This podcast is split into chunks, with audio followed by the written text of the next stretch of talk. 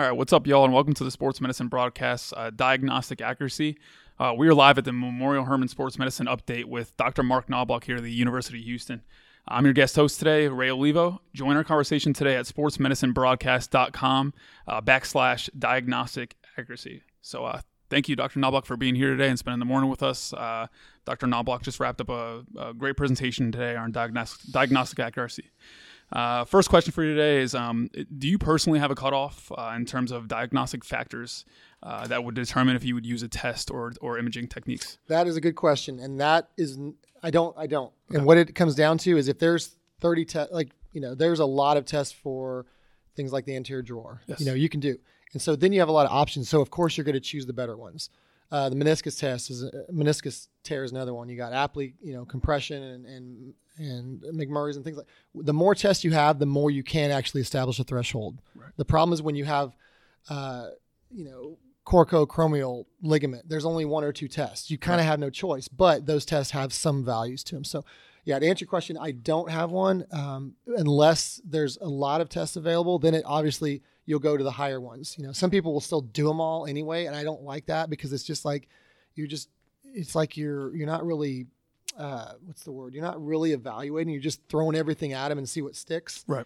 You know, get rid of the ones that, that aren't as necessary because every time you pull on something that might be torn, you're putting the patient through pain. So, um, but no, I don't have a I don't have a specific number. Like it has to be over 70 for sensitivity or or not anything like that. It really kind of depends on how many tests are available. Very good. Yeah. Right. Um, do you do you believe that parents, athletic trainers, physicians, other healthcare professionals are get image happy?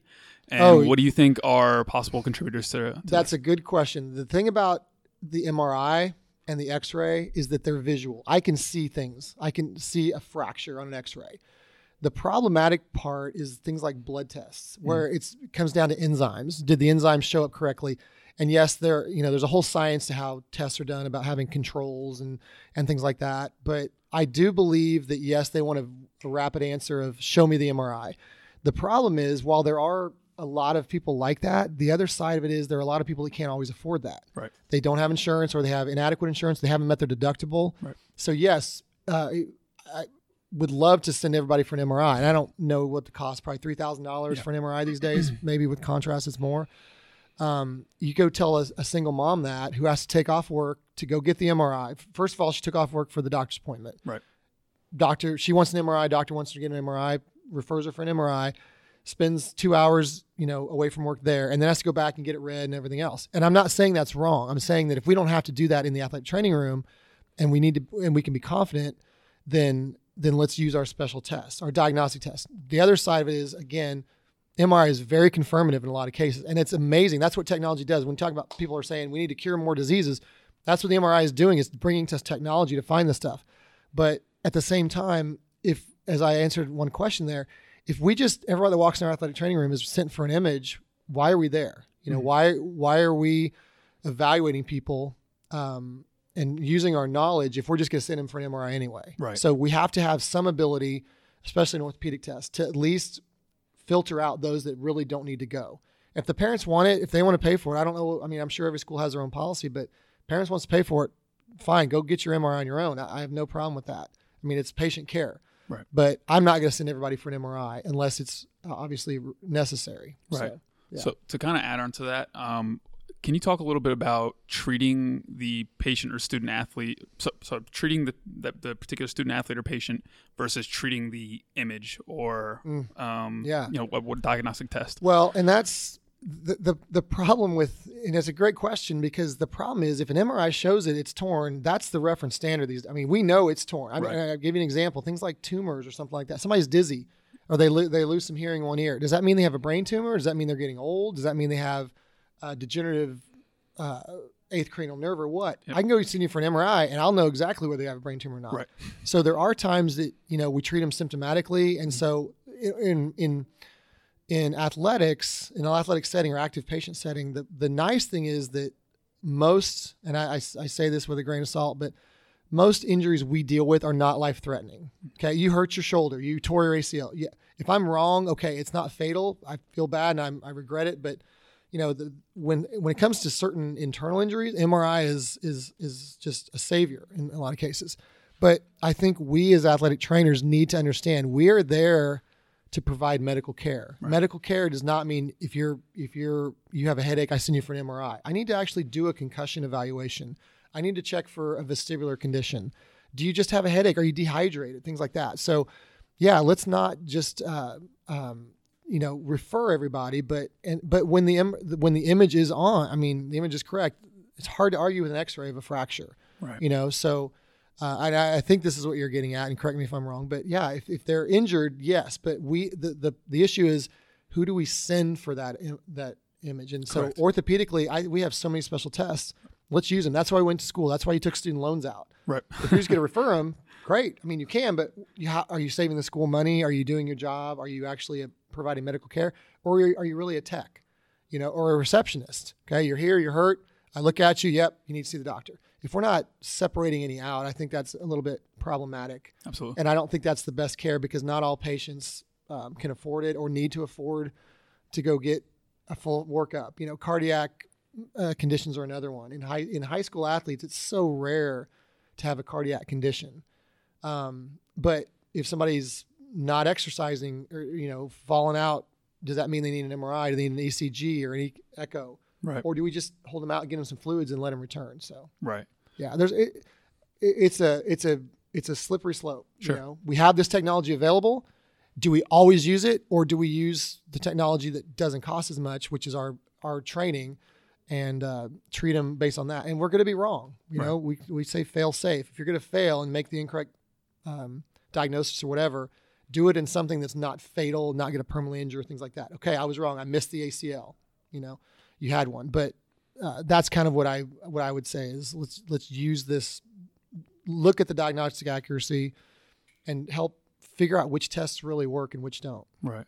Um, going back to the question about being image happy uh, or, or, whatnot in regards to parents, um, as simple as you can put it, what's the conversation that you would have with, say, high school um, parents um, before the season begins, just about your your confidence in your evaluation mm-hmm. as the athletic trainer healthcare pr- practitioner yeah. at that school. If I'm if I'm if in you know and, and we won't get into well you know some some of them get very defensive. I'm athletic trainer. I'm certified. I'm trained. Just on a on a very simple conversation, it's like, look, if I think your child can be treated in our athletic training room, then I'm going to treat him here. If I think your child is injured and they need an MRI, I'm going to send them to our team physician. I can't even order the MRI, but I'll send them to our team physician. Mm-hmm. You know, I'm I'm you know trying to help provide your care. I'm trying to keep your child uh, playing. And one of the arguments I always made to parents was, look, you can send them to your own your own doctor, but I'll tell you right now, if you send them to a family practitioner who deals mostly with geriatrics, and your child has a sprained ankle, grade one, they're going to be out for two weeks, and I can't overrule that. Right. So you have to be prepared that you know we're here, we deal with an active population. Let us take care of your child. But I also see that you know it's their child, and and uh, they want what they want, not necessarily what you as a trained medical professional want. Right. And so if they want to go get an MRI, go for it. I, I won't argue, and I you have my full backing in whatever we need to do. But be prepared that there's cost, there's time, and then if they're uh, even a slight injury, they may be out for a long time, right. depending on what physician they see. Um, do you feel that there's any uncertainty surrounding the usefulness of diagnostic ac- accuracy values in athletic training? And how do you make the language more universal? Yeah. Do I think there's value? I think there's untold value. Yes, and and I, I, will say the the nice thing is that the curriculums have started requiring it, yep. and and so the more recent students that are out um, have have gone through all this. Uh, I didn't go through this when I was a uh, student in the mid '90s, and I had to learn it, and I didn't understand the value. I just went, uh, I, you know, and that's why I use that example of well, that's what I was always taught because that's how I knew learn special tests. We were taught these, you know, 40 tests, and so I used I do this test, this test, this test on the knee. I didn't understand what they meant. I mean, I knew how to interpret it. Oh, you have laxity or whatever, or clicking or an endpoint or whatever. But I think it's essential, and I I hope that those who've been in this profession as long or longer than I have see the value in, and understanding it. You don't need to know them. It's not statistics. It's not math. It's mm-hmm. that's just talking about how the numbers came about. All that you need to know is there is a number. There's a percent that that test um, either is correct percent of time it's correct and the percent of time it's incorrect. Right. And so you, why use tests that are known to be incorrect a lot? Right. And so I can't remember the second part of your question. Uh, how do we make the language more uh, universal? It's it's getting there. Um, I think one is because of the curriculum. This, the newer students are getting this taught to them specifically. I think um, a few more uh, talks like this at conventions. The problem is you have to phrase it right because seeing the words diagnostic accuracy, or if, if I said something like uh, interpreting the, the, the statistical value of special, t- nobody's going to show up. Right. so you kind of almost have to trick them into getting there. Um, something like how to how to make your your your your special test skills really cool. or I don't know, but um, I think it just has to be. It's a it's it's not slow, but it's just you have to have hope. There's a mindset that they want to provide the best care. And, and a lot of, you know, if you've been doing something 20 years, it's hard for me to come in and say, why are you doing that? It doesn't work. You need to say, well, I always did this. And, right. You know, so the numbers are also open as interpretation. Sure. So uh, me saying 60% is good specificity of or true positive, you could easily say, well, it's 40% false negative. Right. Or false positive. And I, I can't argue with that. So right. again, that's where it goes back to the threshold. Right. So I, I have an issue with people that are using tests that are in the 30s when there's other better tests out there. So. Right. Um, are there certain circumstances which you would recommend not focusing on diagnostic uh, accuracy factors? Ugh, uh, good question. Um, when you have the time, I'd say no. Uh, I'm just thinking if there's a life-threatening condition and you, you know, but that all those things have, have been tested at some, you know, even like six-person lift versus a log roll. That's not really diagnostic accuracy, but um, uh, gosh, I, it's a great question. I just don't know, and I, there's probably is an answer. I just can't think of, of sure. It. Um, and I guess what you're kind of going on is is is there a time when you go on your gut versus the right. actual statistical exactly. test? And, yep. Um, I think the gut is is great just because the test is positive. It's not it's not 100. percent And if you feel you know, let's do a let's do a um, compression test of the spine on a football player. You push, you have him sit straight. You push down the top of his or her head, mm-hmm. and they don't feel pain test is pretty accurate. But if you're like, yeah, but you did this and you did this and you're having pain here, they're you know going with the gut is great. Not right. saying go with it all the time, but on those kind of when there's a large potential risk potential, I think that's great to to go with the gut. Right. Yeah, especially those potentially catastrophic injuries. Right. Um, how do you how do you get your students to buy into this idea of the diagnostic diagnostic accuracy factors? Yeah. Um, the one uh, the one that really clicks for me is this is how you win arguments mm-hmm. is because we've all been in those situations where why do you use this product why do you do this and so people are like oh it's just it's just what I've always done you know and when you when I've told uh, and I've taught this five times this class five times that we, we discussed this and when I tell them that if somebody questions you and you spit out some diagnostic accuracy values, that conversation's over. Yeah. It, there, there is nobody going to challenge you on that because right. they're like, oh my gosh, this person really knows what's going on. But if you said, I don't know, I just it's easy to do, I could challenge that in a heartbeat. I could say easily, but it's got 40% specificity. Why are you using it? That's going to really throw the conversation for a loop, and yeah. you're not going to have much argument in that case. Um, but try and make it fun too. Make them understand that it's not statistics I'm just showing you how we got here. But all you need to know is the number that spits for, from a clinical side. All you need to know is how that, what that final number that spits out is 60%, 92%, whatever. And so I don't make a memorized test. I just say, you know, here's where the numbers. You go and find your own tests you like, but understand what the numbers mean, and you have to be able to justify that as well. Sure. Um, this is the last one for you here. So uh, there are some orthopedic tests out there currently with minimum or extremely limited research or information on mm-hmm. them uh, in terms of their accuracy. Um, where does proof of the value of the test come in? And do you feel it is solely up to the researcher or the clinician in that case?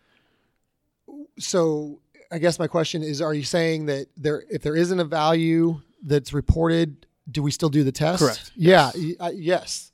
But the problem is I mean, I, I, I, there's there's certain injuries out there, and, and, I talked about this. It's hard to get values because it's so expensive because you have to go and do the reference standard, which is usually MRI or ortho, ortho, arthroscopic surgery, right. to know that okay, I physically see the tear. And so, yes, there are injuries out there that um, that that don't have values yet because they just don't have the funding to do it or whatever do you still do it? Well, there's probably some evidence somewhere, and so what I would recommend is trying to find that evidence. There's probably a study that, you know, it's it might just be that you know things like the uh, the the issue with nerves are a problem. Things like uh, thoracic outlet syndrome. Right. It's hard to show that on MRI. It's hard to show that arthroscopically. Yes, I can show that. Um, that there's you know you have an extra rib. Dr. Bajani's talk yesterday, they did a, a neat one and the showed the MRI, yeah, awesome. yeah. where the arms are held up, but it's a dangerous thing. But when you do it for long enough, you can see that the blood flow is compressed. Right. That's your now we have to do that on enough people right. to show you know, and that's ex- so expensive. And so there are tests out there that, or there there are there are conditions out there that don't have good tests. I still say do them because you're just you're not very rarely. I mean, in some cases, you know, things like ACL, you might do they they hurt a pop, they can't walk. You do an anterior drawer test, and their, their knee just tr- translates like crazy. That's in some cases one test is fine, but usually you're going to do multiple tests. So thoracic outlet, you do Adson's test and, and whatever Phalen's test or whatever you're going to do, and you're building up an argument. And you're mm-hmm. probably you're, what are you really deciding? You're not necessarily diagnosing. You're deciding do they need to go on for further testing or whatever. And so in the athletic training room, if there's a test and you have a condition presented that doesn't have a test or that doesn't have a value assigned to it, go ahead and do it. Go with your gut. You know, um, that's you know, research is hard and it's expensive, and I think over the years we're going to start getting these filled in and, and things like that. But yeah, there's and, and technology is going to keep increasing, so there might be ways we can find these easier. But um, yeah, if the test doesn't exist, go or the, sorry, the, if the diagnostic values don't exist, go ahead and, and do it because it's it's it's about patient care. Because your options are what don't do anything at all or do this test that you really don't know. Right. If the test is positive, because we can all, as I mentioned, we can all create a test. I mean, if, if you want to throw your name on something and have them do it, that's great. But does it work? Well, if your argument's there, at least try it and mm-hmm. then start, you know, maybe back it up with some other ones and say, you know what, maybe I'm onto something here. Yeah. So, right. cost thing, you know, savings, cost, and time, anything we can do to to improve patient care and maybe not have to get them that MRI in all in every case is very important. Yeah. Yeah. Awesome stuff, man. Yeah, thank so you. We have uh, Dr. Dr. Mark Knobloch with us here today with the Sports Medicine broadcast. Again, thank you for your time this morning, Dr. Thank Knobloch. you as well. Thank uh, you, Jeremy. Yeah, absolutely. Thank you, Jeremy. Check out physicaltherapy.com if you need CEUs. Uh, using the Sports Medicine broadcast affiliate link helps us both out.